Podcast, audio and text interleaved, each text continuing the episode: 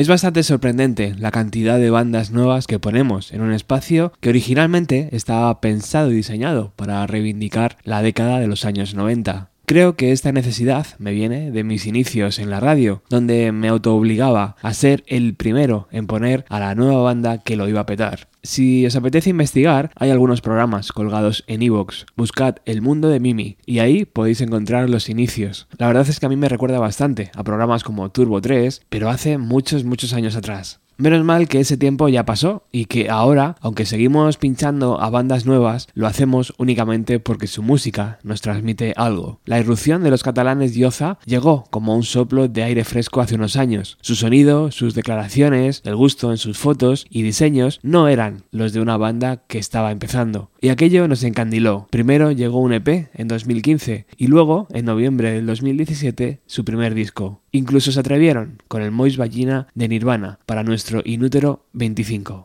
Como venimos haciendo recientemente, y además, como el formato parece que está gustando, hemos pedido a la banda que nos descubra canción a canción su primer disco. Hola, somos Guioza y os queremos presentar nuestro primer disco en Bienvenido a los 90. Y ojo porque hay miga. Escucharemos también In the Dark, un tema que únicamente encontrarás en la edición en vinilo y en su Bandcamp, y Mr. Blue, una canción completamente inédita que podrás escuchar hoy en el programa. Con todos vosotros, Guioza. Moist Vagina es un temazo Nirvana bueno, como todos los que tienen. Eh, lo hicimos porque Zaka, de Furiñaki Records, junto a Roberto, bienvenido a los 90, nos preguntaron si queríamos formar parte del recopilatorio del 25 aniversario del, Inútero, junto a otras bandas del estado, y obviamente dijimos que sí. Eh, Nirvana es uno de mis grupos favoritos y creo que, bueno, el, resto de la banda también le flipa. Y aquí está, y creo que no la cambiamos mucho, pero le dimos quizás un toque más stoner, más, un poco más guioza, y quedamos muy contentos, la verdad es que sí.